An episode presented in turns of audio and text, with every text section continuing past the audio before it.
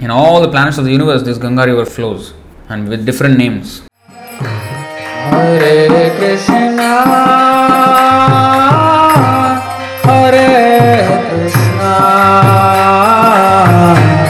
Krishna. ಛಲಯಸ ವಿಕ್ರಮಣೆ ಬಲಿಮದ್ಭುತ Vamana ಪದನಖ ನೀರಜನಿತ ಜನ ಪಾವನ ಪದನಖ means the the toe nails of the lord ಪದನಖ ನೀರಜನಿತ ಜನ ಪಾವನ so from the toe nails the Ganga appeared because he when he put the second step on the and extended towards the sky, he pierced the coverings of the universe. Now, how thick the coverings of the universe are. You know, each layer 10 times bigger than the diameter. I mean, first layer is already 10 times bigger than the radius of the universe. And then the next layer 10 times, 10 times, 10 times, 10 times. You know, like, I mean, 10 times of the previous layer.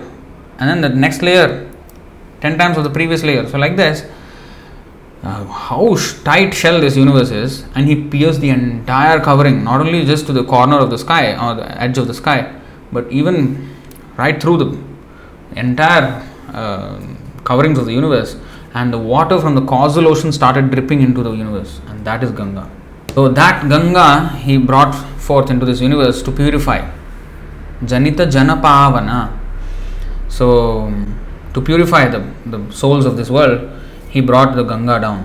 And that Ganga, because the force was too much, and Lord Shiva had to hold it on his head, and from his head it bounces off and then flows down as river. Not that Ganga is coming from his head like a fountain, no. That's usually how it is shown. But actually, that's not the fact.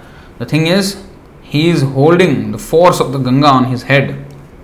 Otherwise, the, the, but the force of Ganga was so much that the entire universe will be dissolved into powder.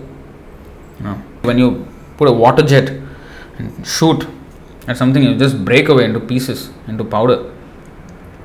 So like that, the whole universe would have been become like that. But Lord Shiva held that force, and then the, Ganga became more uh, slow, and you know then that's how Ganga came down.